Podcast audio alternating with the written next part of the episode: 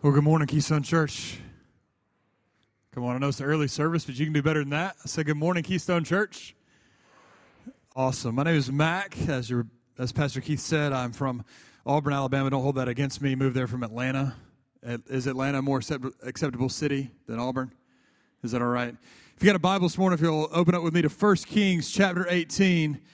1 Kings chapter 18. Revival really does change everything. And so I remember for me, when I met Life Action in 2011, I was uh, eh, living in Memphis, Tennessee at the time, and, and uh, I was going to church, uh, church about close to 1,500 people, and my pastor had been asking me for, for, for weeks if I, was, if I was coming, and finally pulled me in his office one day and said, Mac, you, are you coming to this, to, to this Life Action re- revival that we have uh, scheduled. And, I, and, and listen, my pastor was a lot, a lot more crazy than your pastors are. Uh, we, we had a 15 day meeting scheduled, two weeks, right? And, and, uh, and I said, Doc, I'll be honest with you, I don't, I don't have enough lost friends to, to bring for 15 days. I don't really know what that's all about. You see, because for me, I grew up in the Bible Belt to the South. And revival was this, this thing that we did mainly in the hot months of the summer where we put a tent outside and we all sweat for Jesus. You know what I'm talking about? Where, where we just we, we threw a tent out and we all went out there and so we invited some guest preacher to come and, and we would bring all of our lost friends right to do the to allow this guest preacher to do something that we didn't have uh, the, the courage to do all along, right? And to try to share the gospel with all our friends, and hopefully a lot of people get saved. And that's kind of what revival had always been to me. And so when, when my pastor goes, Hey, uh, we've got this thing uh, coming, these, these people are coming, or, or, are, you, are you coming? I said, Doc, I don't, I don't have enough lost friends to bring for all these days because in reality, for me, revival was something for lost people. But if we really take a look at the word revival, I think what we'll begin to understand is that revival is not at all actually for lost people, right? Are there any teachers in the room? Any teachers? I'm, there's always a few teachers, right? So this is a, you guys can help me out, right? I'm not uh, I'm not the greatest at this, but if you take the word revival, the prefix to the word revival is what? Re, which means to which means what? What does that mean? What? To do again. Okay, just for everybody else except for except for you, sir, just a special dispensation this morning. You can talk in church this morning. Next week you can go back to doing whatever you normally do. But you're exactly right. To do again. That's exactly right. Thank you for participating this morning. To do again. So we've got to do again, and then vival comes from the root word, or yeah, vival comes from the word what, which means what? Vival means what? To live, right? Okay, so to live or, or, or life, right? So so we have to do again life, right? So let me ask you a question. Spiritually speaking, can a lost person do again life? Spiritually, I mean, I'm just asking the question. You guys can answer. You can say yes or no. I, I'm just asking the question. Can a lost person do again life? Yes or no? No. Why? They never had life in the first place. So if we take the word revival, it actually means to do again life. Therefore, when we look at the, when we look at this concept of revival, it's it's it's as you saw in the in the video there. It's not something uh, that that that for for us is, is just a time when, when we can. Uh, just bring all of our lost friends and hoping that the evangelistic message reaches them. Now, please hear me. Uh, evangelism is absolutely a byproduct of revival, but revival is for us. Revival is for the church. It's, it's that we would come back to our first love. And so for me, I had it, I had it all, uh, I had it all confused. I had it all messed up. And, and, and so I told, I told my pastor, said, Doc, I don't know. And, and you got to understand, I was one of the skeptical people. I, I was one of the people like some of you are like, man, what are we going to do for two weeks, right? Like, like what are we going to do? And I remember I had an office in the, in the, um, the second floor of my church, and I could walk out of my office and walk down to the to the balcony of, of our worship center. And, and so uh, I, I, remember walking down there, and I, I, would sit by myself uh, up there, just just confused as to why these, these people were there and just really skeptical of who these people were because you, you got to understand when i got there on the first sunday morning i'd kind of forgotten that, that we were going to have this thing because uh, we had a we had a guy come in and do a pre-summit much like this and but that, that was eight weeks away. I mean i mean this, this, summit that's coming to your church is eight weeks from today. And so it's a lot, a lot of time to forget right? And so I, I remember coming in that first sunday morning into the church and I pulled in and, and, and the front of the parking lot was full and, and, I've got an office like I said I had an office in the back of in the back of the upstairs of, of my church and it was perfect because I could park by the back door right, to, to the church, right? You guys got to follow me here. I could park by the back door, go right up the stairs, right up to my office, right? It was perfect, right? And nobody ever parked like in the back of the church, right? Nobody wanted to park back there. So it was perfect for me. So I come pulling into church, and every Sunday morning I'd park in the same spot because I go to my office and, and, and try to get a little stuff done, maybe try to get some reading done uh, before uh, church on, on Sunday morning. And, and so I'd, I'd pull in and, and, and park and, and go straight to my office. It was, it was great. Didn't have to talk to anybody. It was awesome, right? I'm an introvert, in case you can't tell. But uh, so I would pull in, and and I would uh, and and I was driving past a lot of cars which normally weren't there that early. And as I get to the back of the church, you will not believe what I found. Oh, they weren't only parked in my spot. I had people living in my parking spot, right? You say, Mac, I don't understand. You see, eight weeks from today, here's what you'll find. Here's what you'll find as you come on, on the parking lot. You see, there's, there's, uh, they, they come with an 18 wheeler, right? That's kind of weird, right? They, they come with a bus. That's also a little weird. And then they come with two trailers, one 55 foot fifth wheel trailer and one a little smaller trailer. At the time, the, the team that was traveling to my church had two 55 foot fifth wheel trailers, and they were literally living in my parking spot. So some of you think it's bad when somebody just parks there Try, try not being able to park there for three weeks, right? Somebody living in your park. I mean, it's just ridiculous. That's what I, that was my attitude, right? That's what I thought. And so I go up to my office, and of course, I've got this attitude like, who are these gypsies and what are they doing in my church, right? That was kind of the thought that I had, right? And, and I, didn't know the circus was coming to town, and all these thoughts is, is what I had as I sat looking skeptically upon what was upon what was happening there at my church. But here's what I began to see as the days went on is that actually these people weren't, weren't actually gypsies at all. They were actually there to, to preach the word, right? And the word was preached every night. And then there's practical application given every night. And when I began to watch, as I sat there night after night, as I began to watch, lives begin to be changed. There, there came a point in time in the services there that we, we met where people got to stand up and share about what was, what was happening in their life. I heard a, one of my one of the, the deacons in my church stood up and said, Hey, you guys know that some of you know that I, I, I lost, uh, lost my job about three years ago.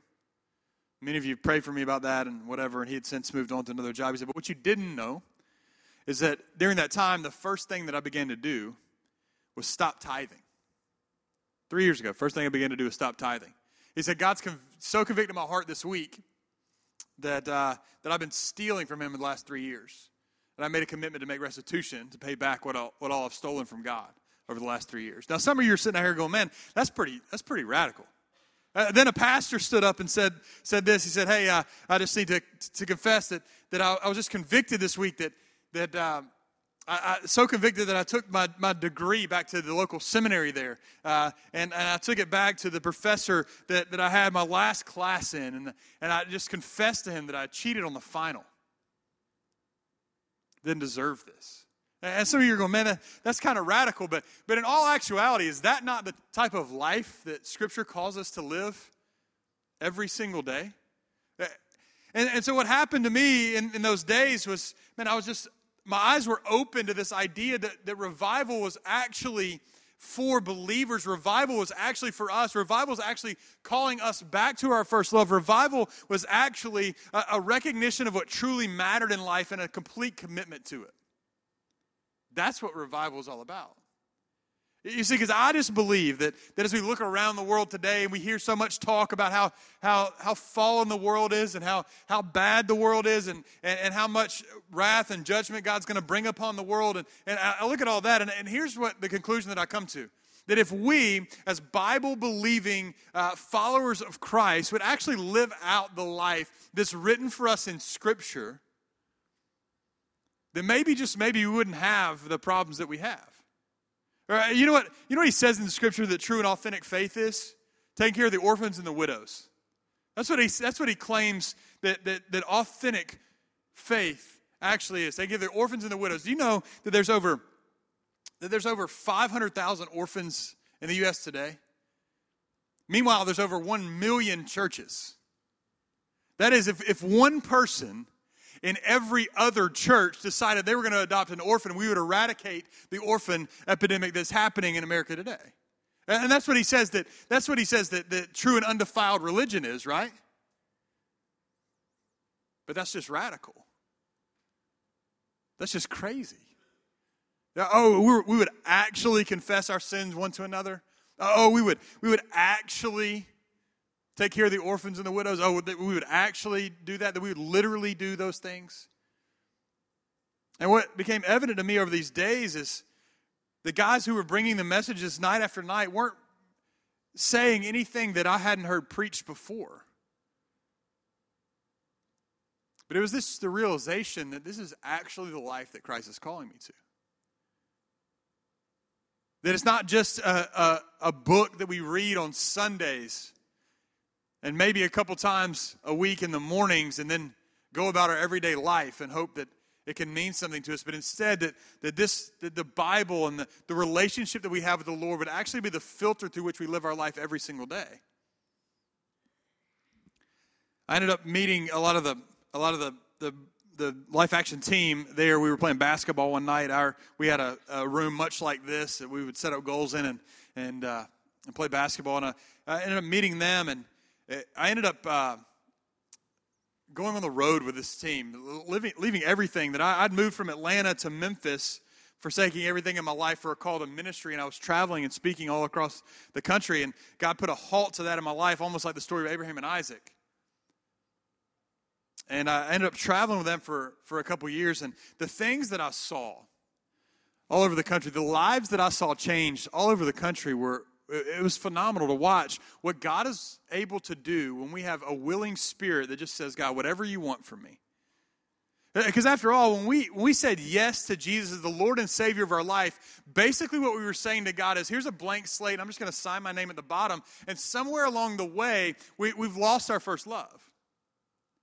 And that's what these days are all about. Is it's all about us beginning to refocus, beginning to retool our, our, our, vision on what actually matters in life. And I began to watch what happened in churches. I began to watch people come forward and say, "Hey, listen, uh, you guys don't understand this, but but what actually happened in our was was actually happening in our life. You guys think we have it all together?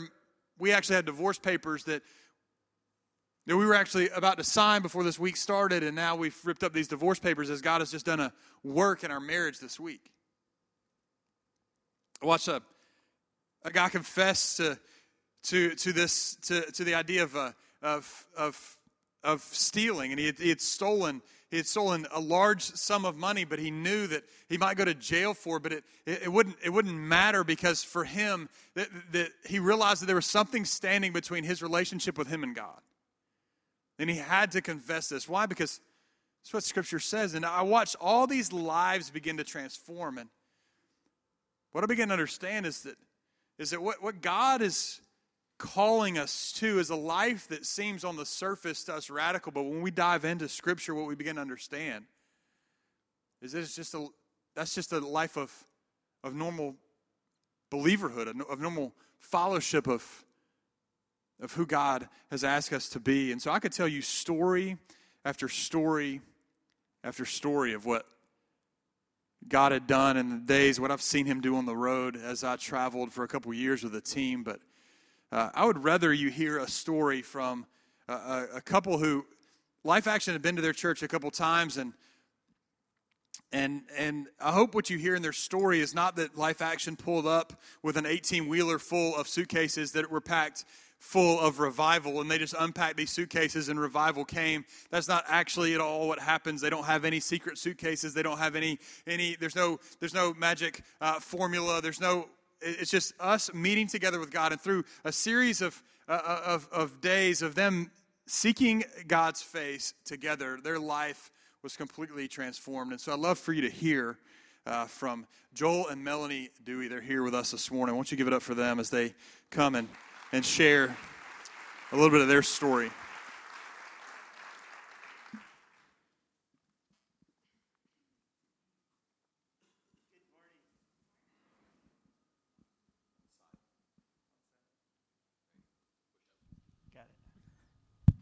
Good morning. We are Joel and Melanie Dewey. We're from Easton, Pennsylvania, about two hours north and east of here. And uh, we have a, a story that starts off pretty ugly and uh, by God's grace turns out beautiful. So Melanie's going to start. Morning. So, we, much like you today, uh, were sitting at a pre summit about six and a half years ago.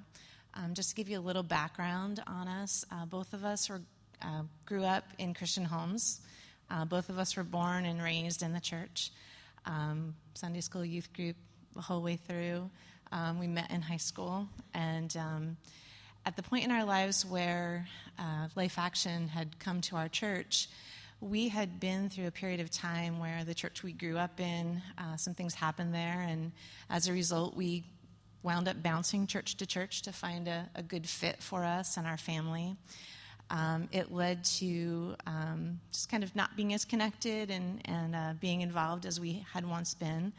And over time, you know, we had small children and just lots of things going on in your life, like you have when you have small children. And um, I was just hungry for fellowship, had seemed to have lost that somewhere along the way.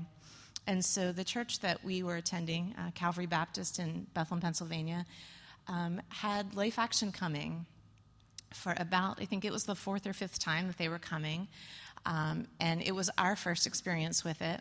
We'd been attending Calvary Baptist for about six months when the pre summit came.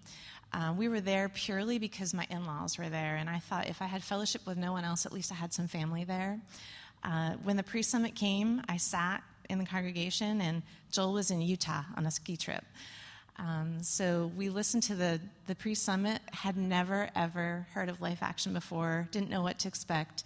Um, but I, our summit was 11 days, and I thought, surely if we are here for 11 days, I will get fellowship and get to meet people. Uh, so during the pre-summit, the um, the speaker spoke, and someone came and shared their testimony. He shared how um, you know what God had done during that time there, and that his wife, after the first night, wanted to talk with him, and uh, he said, you know, he was a little worried about that, but he had some secrets that he had that he was going to the grave with, and uh, through what God did in their lives, his wife shared um, being unfaithful and he, in turn, shared that he had been in a relationship with someone else as well. And that what God did in their lives that week, that they were, their marriage had been stronger than ever before. And, you know, I sat, I listened to the testimony, thought, wow, isn't that really cool? But, you know, 11 days of um, meeting together would surely bring fellowship. And, and that's what I was excited about in that pre summit not thinking that I myself needed to be revived at all. Um, our kids are in Christian school, we were in church Sundays, and, and uh, things were pretty good. We, we pretty much had some control in our lives. So I came back from uh, skiing out west, and this is the story that she shared with me.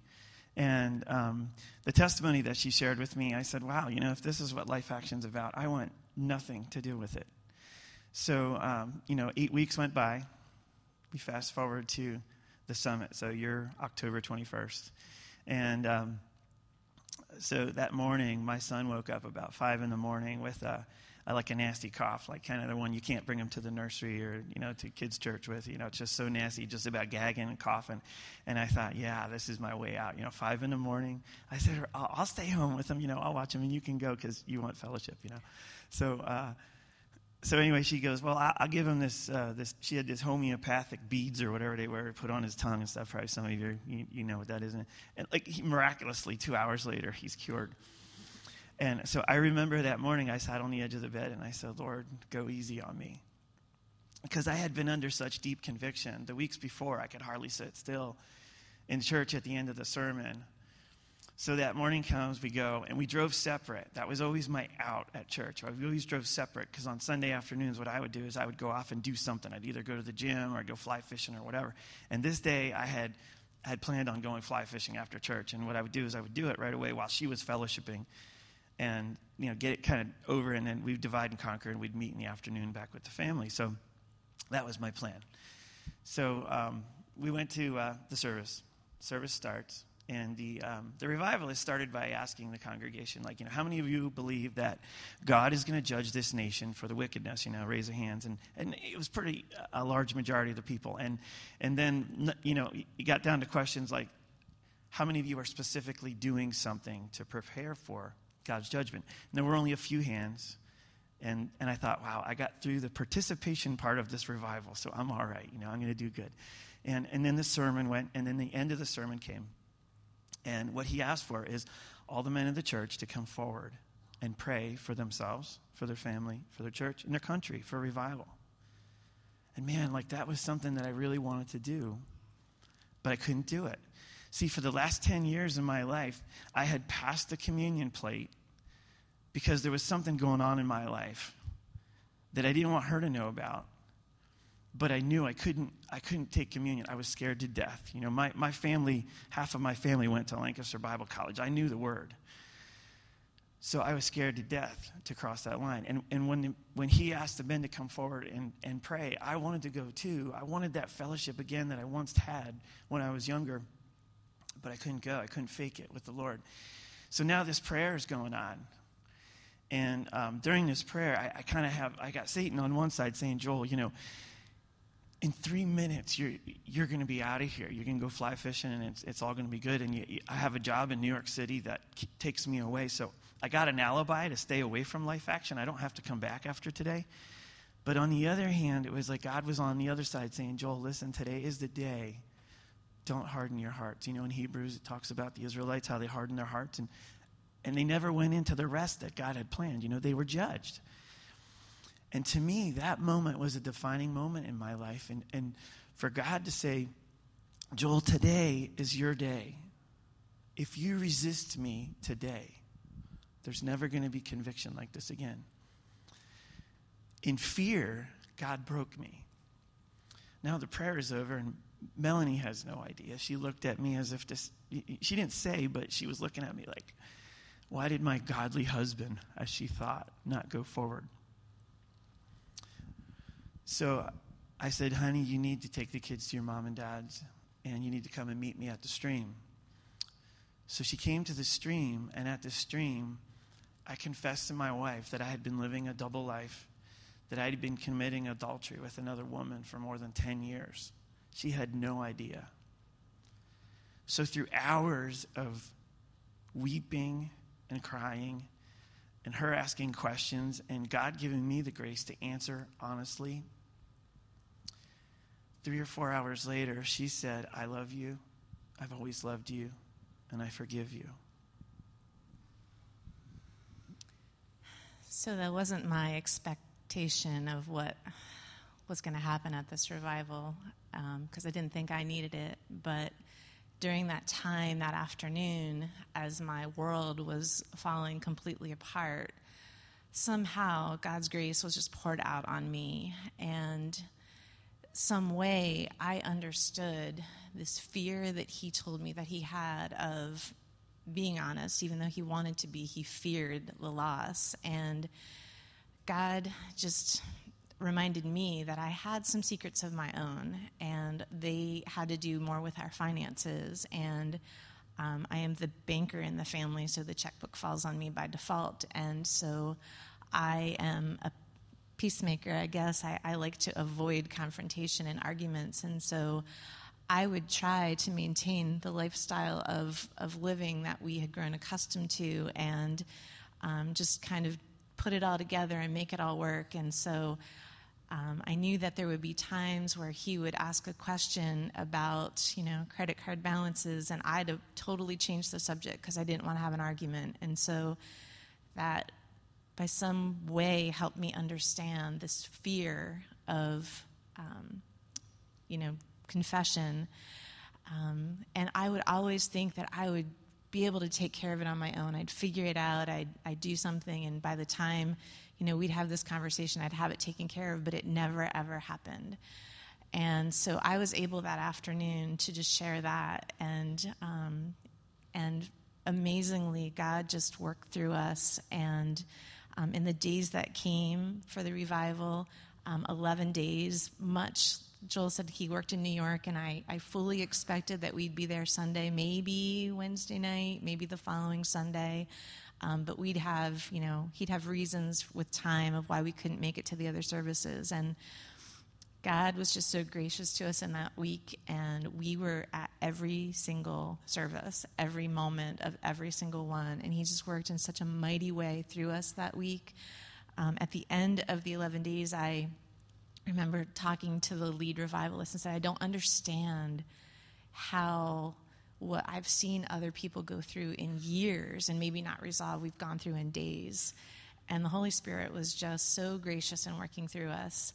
Um, I know the day that they did the final service and we're packing up to leave, I was terrified. And we shared this last night. And um, the terror was that it would be like a New Year's resolution where you say, I'm going to stop eating garbage food, and by January 15th, you're back in it. And so there was this fear inside of me that this Life Action team was going to pack up and move away. And within, you know, a few weeks to months, we were just going to be right back to where we were and being apathetic and and uh, doing things on our own. But God is gracious, and the um, re- repentance and revival was genuine, and um, He's just been continuing to work through us. So we gladly share our story to bring hope to those that need hope. And some of you may be sitting here in the same spot that I was in, whether it's my story or a different story, and you say, Man, I can't come to that. I'm begging you to come. And then others of you are sitting here saying, like, I don't think I really need it. Please come. Come. Let God do his thing. you guys so much. You know, whether it be a story that I shared or the story that was just shared before you, I think, I hope that you can see that for us, that when we take time to to, to truly seek the face of God in our life, it, it does result in defining moments. I love that that Joel called it a defining moment because I think we can look through Scripture and see one common theme and one common thread every time we see something in a defining moment. So if you've got a Bible and you're with me right here in 1 Kings chapter 18, let's dive deep into, into what we want to say. we got to do it in a hurry this morning. Check this out because I think what we see in 1 Kings 18 is we see an outline for us of what it looks like to be authentic believers, authentic believers. And I think that that authenticity is what was achieved in their relationship as they as they met with, met with God in a real way.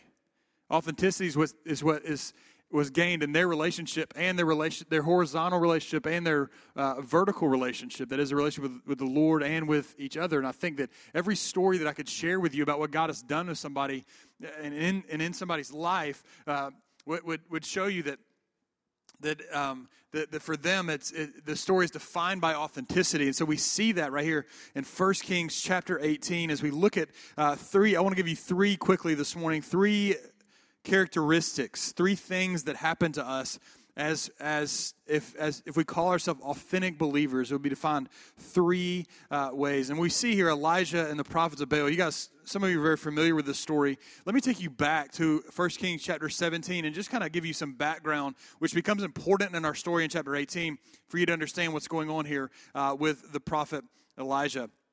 And so we see that, that Elijah, right, uh, he was, he was sent by the Lord. It says this right here in verse, uh, chapter 17, verse 1 As the Lord, the God of Israel, lives, before whom I stand, there shall be neither dew nor rain these years except by my word. Why? Because they had, uh, because they had done evil. And in fact, Ahab had done evil twice. It says, it was listed, he's listed twice as doing evil in chapter 16 very, very clearly. And so God is sending his judgment upon his people, and he's, he's sending the prophet Elijah to tell them that there will be no rain until he speaks again. So picture this no rain until he speaks again. And so he tells Elijah to do that. And so Elijah goes and he tells he tells the king uh, Ahab, he says, Hey, listen, here's the deal. There's not going to be any rain. There's going to be drought upon the earth for the evil that you have done, right?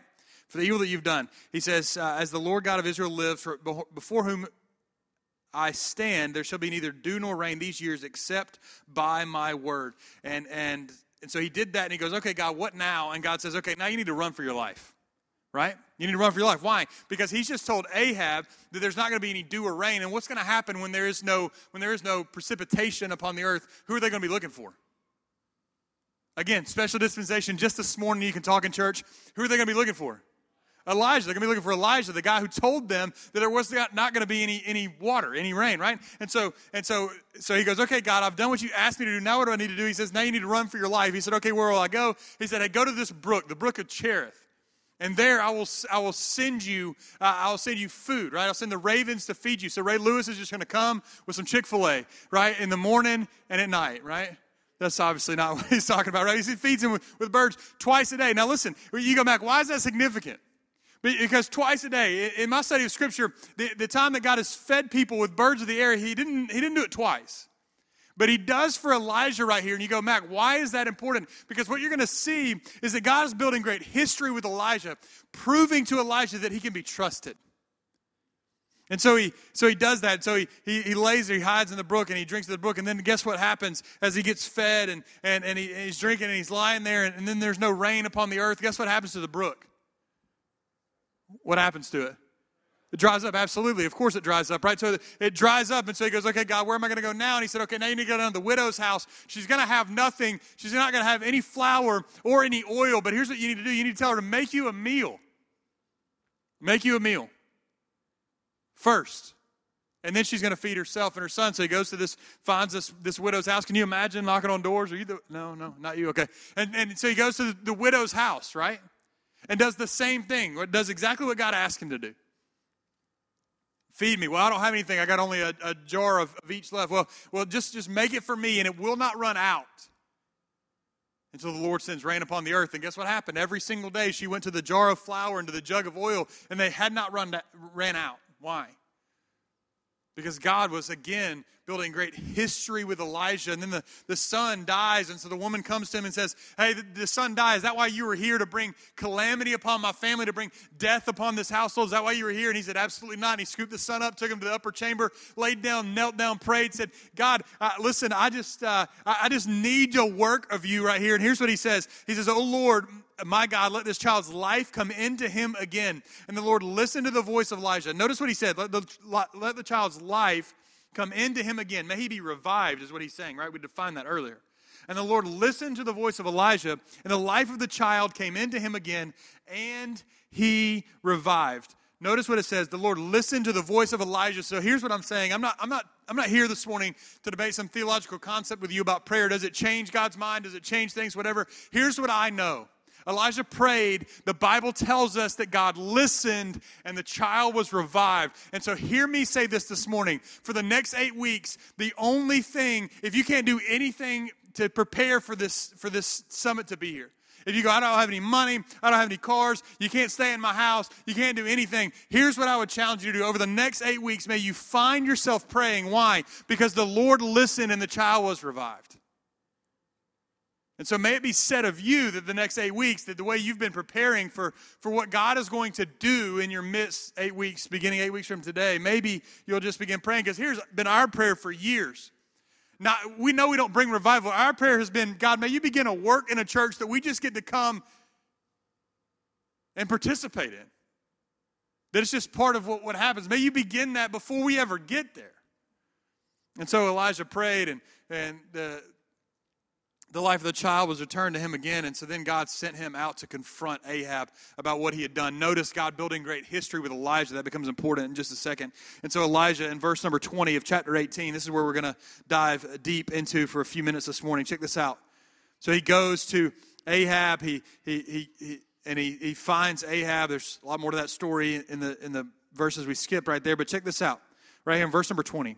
So Ahab sent sent to all the people of Israel and gathered the prophets together at Mount Carmel because he met him in 17. In verse 17 says, When Ahab saw Elijah, Ahab said to him, Is it you, you troubler of Israel? And here's, here's what Elijah says to the king who's been looking for him to kill him. Here's what he says to him He says, uh, I have not troubled Israel, but you have, you and your father's house. What, what's the deal with his father's house?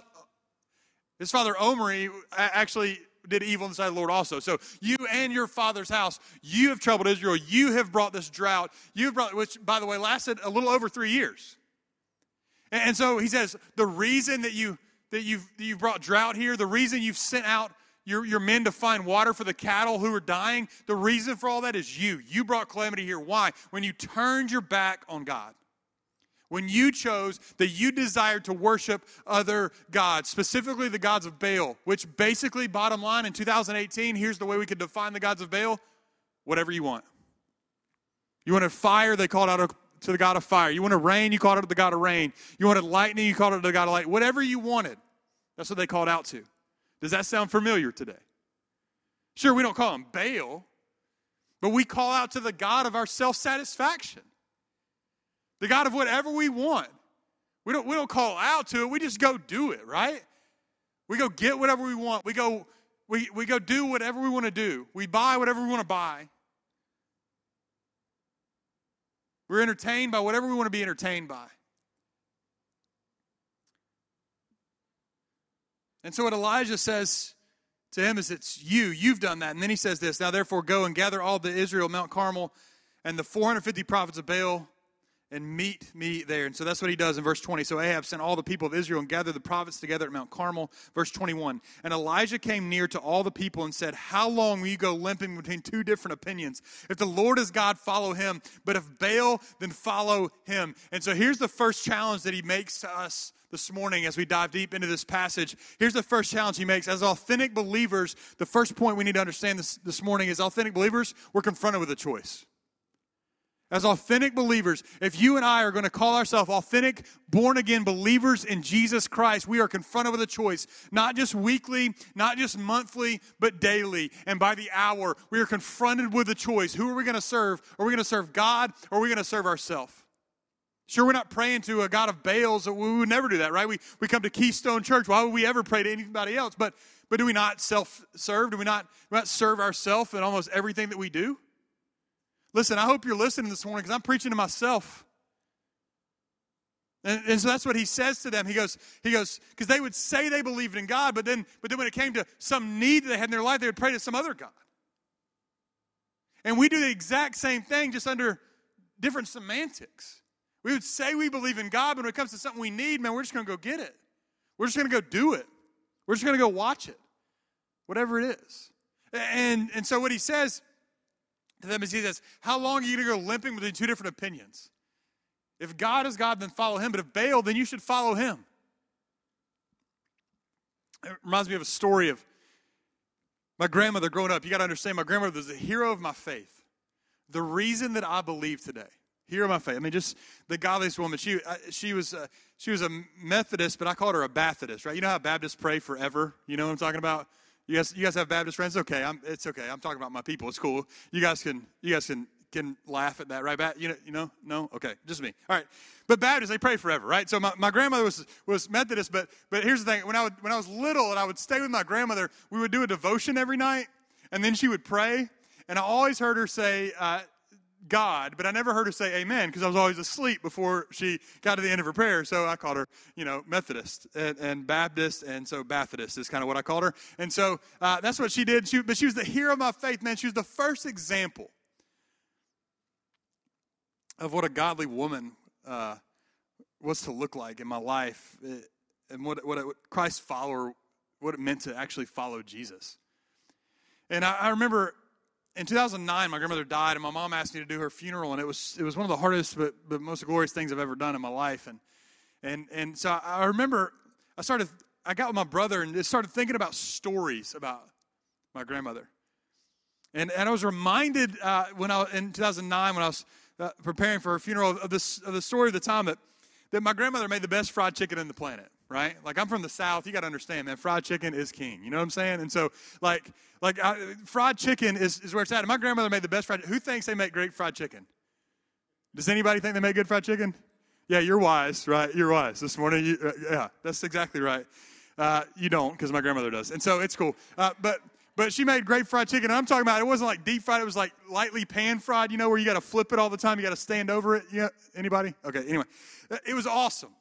And so she would do that, and almost every Sunday, we lived like 10 minutes away from her, we would go up there. Well, in high school, I started going to a different church than my parents, right? And, and so that, what that means, my church got out a little bit earlier than my, than my parents' church did. And so I would drive back home, meet my parents when they got there, and then we would go to my grandmother's uh, house for uh, lunch. And so one particular Sunday, I got out of church and I hadn't eaten breakfast that morning, and I was driving back home, and I started thinking about how hungry I am, and I go, oh, I can't, I can't do that because we're going to Mama Sarah's. That's what we called her. We're going to Mama Sarah's for lunch, and then I started thinking about Mama Sarah and how much she loved uh, to go to McDonald's with me and get two apple pies and a sweet tea. Right? We used to do that all the time. When I was 13, I used to convince her to let me drive to McDonald's, and it was awesome. But anyway, I'm sorry. And uh, and, and it was it was great. So we would do that often. That was kind of our thing to do. And so I started thinking about that, and I happened to pass a McDonald's on the way home, and I was like, I'm just going to pull in and get two apple pies and a sweet tea, and you will not believe what they put in my bag. Somehow I ended up with a 10 piece chicken McNugget and a McChicken sandwich and two apple pies and a sweet tea. I mean, it's crazy. Or I ordered it, one or the other. But I was hungry, right? So I just, I just, I was, and I knew I had to throw down that food before I got home because I would get in trouble for what, what would my mom say to me? You're going to ruin your dinner, right? Yeah, of course, right? Everybody's mom said that. And so, so I knew I had to hurry up and eat it before I got home. And so I did. And we, we, we got in the car and we, we drove up to my grandmother's house. And my grandmother had a garden in the back that, that she would leave church early. She, she, her church was like a block away from her house. And she'd leave church early. She'd walk home. She'd walk by her garden, pick the, the fresh vegetables for the day, come in, and she'd start cooking lunch. It was awesome. And so we get out of the car, and you could just smell the fried chicken outside. I mean, it was an amazing aroma, right? And we go inside, and I see her, and she knew that I loved the chicken wing because it didn't have much chicken, but it had a lot of breading. And she knew I loved that. And so she would always save me the wings. And she's over there flipping the last wing for me there. And she fixed our plate, and, and she set it down there, and she knew I always loved to sit next to her. And, and she fixed my plate with my favorite fresh vegetable, macaroni and cheese, and, uh, and, and put that down next to, next to her plate. And we were sitting there eating lunch and just talking. And, and I wasn't really eating much, eating a little bit of the chicken and a little bit of mac and cheese. And, and she goes, Well, honey, is it not any good today? I said, Oh, no, Mama Sarah, you know it's good. It's always good. She said, Well, you're not eating much of it. I said, Mom, Sarah, can I tell you something? She said, Yeah, honey, you can tell me anything. I said, You know how much we love McDonald's apple pies and a sweet tea? She says, Oh, yes. Did you get one? I said, I did, and you won't believe what they put in my bag. I said, Mom, Sarah, I was really hungry. Stopped by McDonald's, got two apple pies and a sweet tea, and ordered some chicken and ate it. I'm just not that hungry. She had this look come on her face, and I said, Mom, Sarah, you disappointed in me? She said, No, honey, I'm not disappointed. I said, What is it? She said, I'm just confused. I said, Well, what are you confused about? She said, You tell me that my fried chicken is the best fried chicken on the planet. I said, Mom, Sarah, it's true, it is. She says, Then why on earth would you stop and get some fake fried chicken if you knew if you just waited for just a second, you could get the real thing right here? And it was in that moment that God just spoke to me as I was sitting there preparing for this, for this, for, for the funeral for my grandmother. Like, like, as she said that to me in the moment, it didn't really register. But, but then when I was preparing for that sermon, it, it really did register with me. Like, how long are we going to go living between two different opinions?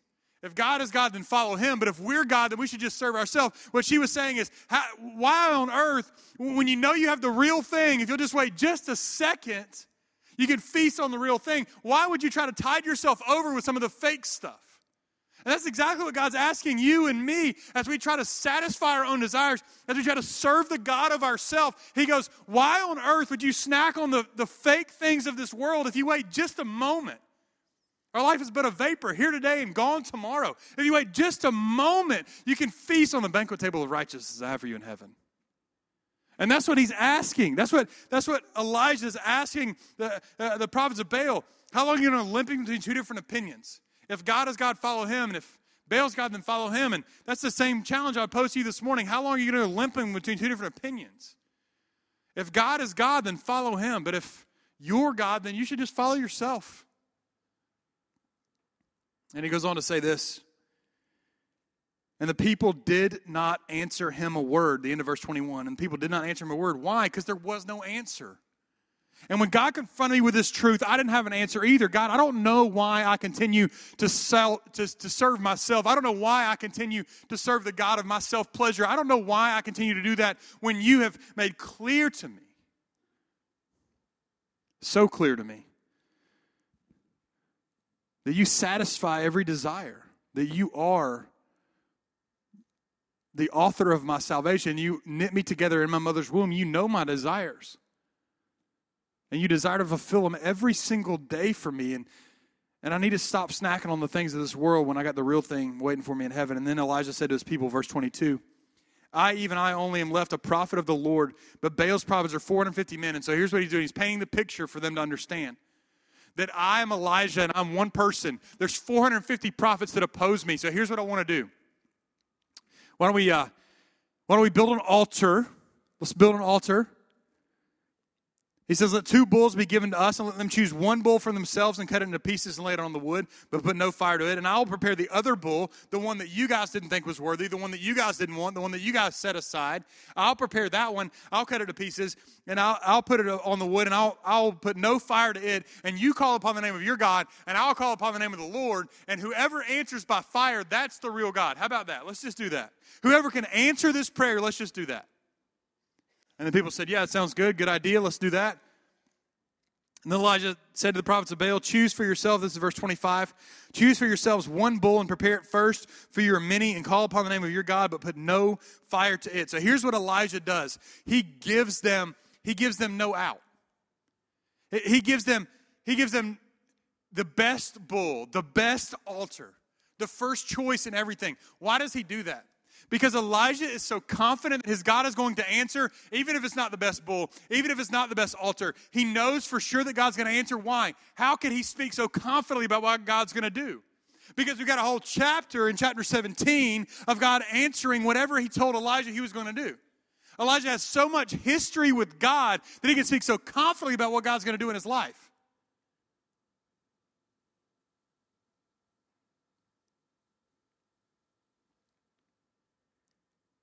It's just like if I told you to leave here today and you go to lunch, you should go to Red Lobster and eat the cheesy biscuits. I'm not telling you that just like as an idea or a suggestion. I'm telling you that because I've done it a lot of times and I know that they're really good. I'm speaking from experience, right? And Elijah's speaking from experience. He's going, dude, I've got confidence in my God. You can have the best of everything, and I will show you that my God is real. And so, what Elijah tells us is authentic believers were confronted with a choice, and we got to cry out with confidence. You see, Joel was finally confronted with the idea that he had to confidently and boldly go before the Lord and do whatever he asked him to do. And the reality is, is for many of us, if we wouldn't have that confidence to cry out with, maybe just maybe we don't have the history with God that we say we do. In a room this size, there's bound to be thousands of years collectively of history with God. So, why aren't we calling out confidently? Why aren't we crying out confidently about what God's going to do in our life? And so they take the best bull and put it on the altar and says, then they cry out to Baal, Oh, Baal, answer us. But there was no voice. No one answered. And they limped around the altar that they had made. And at noon, Elijah mocked them. This is my favorite part. This is where, like, I know Elijah's got the spiritual gift of sarcasm, and I love it. He says, Cry aloud, for he is a God. Either he is musing or maybe he's relieving himself. Yeah, you guys know what that means. Or he's on a journey, or perhaps he's asleep and must be wakened. Oh, did he not answer?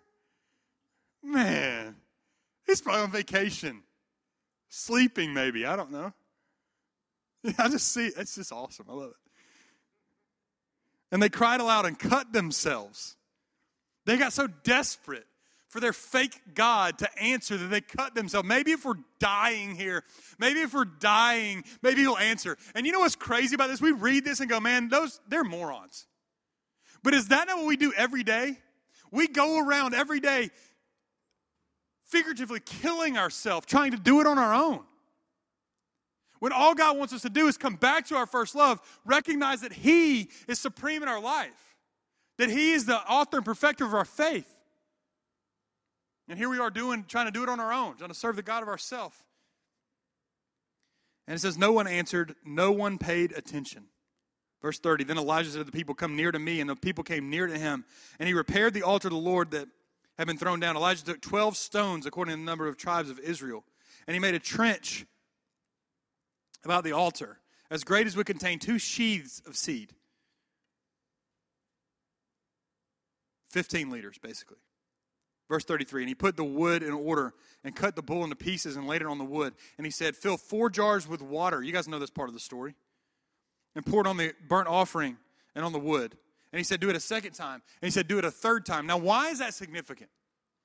He, he says, Fill four jars with water, pour it on the wood. Why is it significant? What has the wood not had in, in a little over three years? It, it hadn't had any water, hadn't had any moisture. So, so what does that mean? That it's going to do what to the water? Soak it up. So he poured so much water that not only did all the sticks soak up the water, but they soaked it to the point of saturation. They couldn't hold any more water. They, they literally were filled with water, and so much so that it filled the trench around the altar. So he's got so much water that it, the, the, the logs are consumed by water and the trench is consumed by water. Uh, that, does that seem like, I mean, according to Smokey the Bear, that's exactly what we should do to put out a forest fire, right? Is Smokey still a thing? Okay. That's what we should do to put out the forest fire. Not, not, to, not to start one. Who is this crazy guy? Why would, why would we fill this up? That's crazy talk. Why would you ever do that?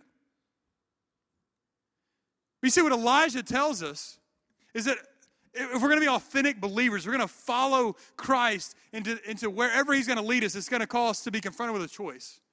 We're going to have to cry out with confidence. And point number three, we've got to know the call might seem crazy.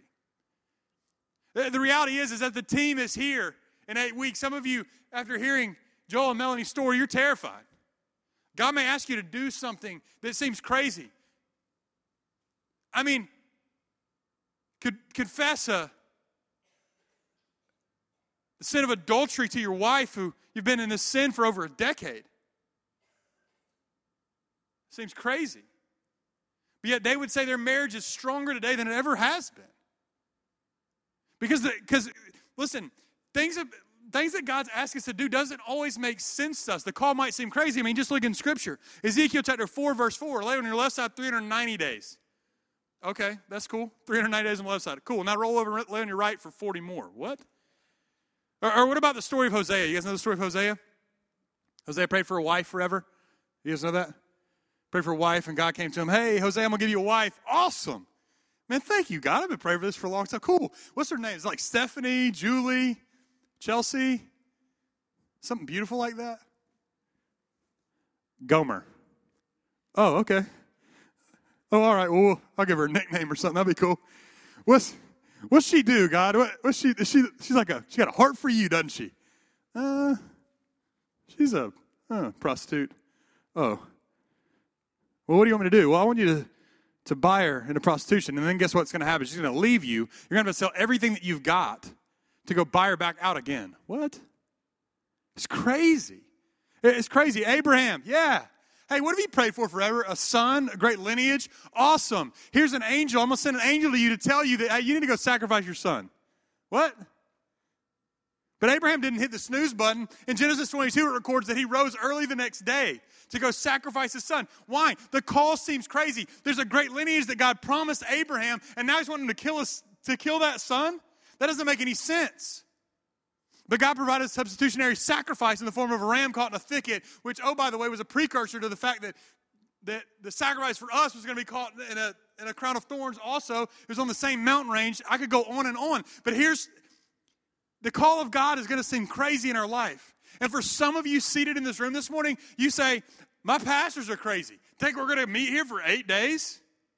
We're going to do this for eight days. The call of God is going to be crazy. We know the call might seem crazy, but here's the reality it'll make a whole lot of disciples. The call of God on your life may be crazy, but obedience to the call of God will make a whole lot of disciples. You see, we do things to make it easier for ourselves, but sometimes that just makes it harder for God to receive the glory. Think about Elijah. If he hadn't poured all that water on there, they, they could have come up with some excuse. But when he poured all that water on there, no human could light that on fire, right? Only God. And yet we'll try to make it the easy way for us. Why? So that it can be easier. But what if God just desires to make glory? There was nothing easy about what Joel did that day. There's nothing easy about what Melanie confessed to Joel either. But the reality is that the only person that can receive glory from their confessions to each other is God Himself. That's it. And so I challenge you. I challenge you that even though you think your pastors are crazy, think that this eight days, man, I don't know if I can do it. I don't know if I can sit here for eight days. That's, that's crazy. Just know the call might seem crazy, but maybe, just maybe, God's going to call you to do something that you would never even imagine yourself doing. First time I ever spoke in front of people, college class, sweat through the paper. I was had my notes on. Failed that one. Several years later, God called me to do this for a living. Doesn't make any sense. I'm just telling you. The call of God might seem crazy, but as authentic believers, we know we're confronted with a choice. We know that we must cry out with confidence, having a lot of history with God, and we know the call might seem crazy. And so I would challenge you all to accept the call of God to be here October 21st to the 29th. Right here in this room, and just go, hey, God, show me what's up. Be here. Show up, God, in ways that I've never seen. And I challenge you to see exactly what God does in your life. Let's pray. Father, we love you. God, we're so grateful for you. Thank you so much for the sweet people of Keystone this morning for just allowing your word to come forth from a crazy dude from the South. And so I just pray, God, that you can just you would just move in our midst. You would just speak to us in these days leading up. I pray that we would seek your face in prayer. God, I pray that you'd prepare our hearts for what's crazy. God, maybe maybe pray into that, God. That what may, may there be some people in this room that would pray into that, God, that that, that whatever crazy thing you're going to call me to, God, may I have the courage to say yes. God, because you're always going to be there, walking every step of the way with us. And so, God, I pray for what's going to happen in this worship center eight weeks from today. What's going to begin in this worship center eight weeks from today. God, it's going to look nothing like what's going on this morning. It's going to be different. There's going to be a bunch of college kids here that nobody knows. And so, God, I pray that you would just move in our midst in spite of the differences, Lord. God, we love you and I thank you. It's your holy name. Amen.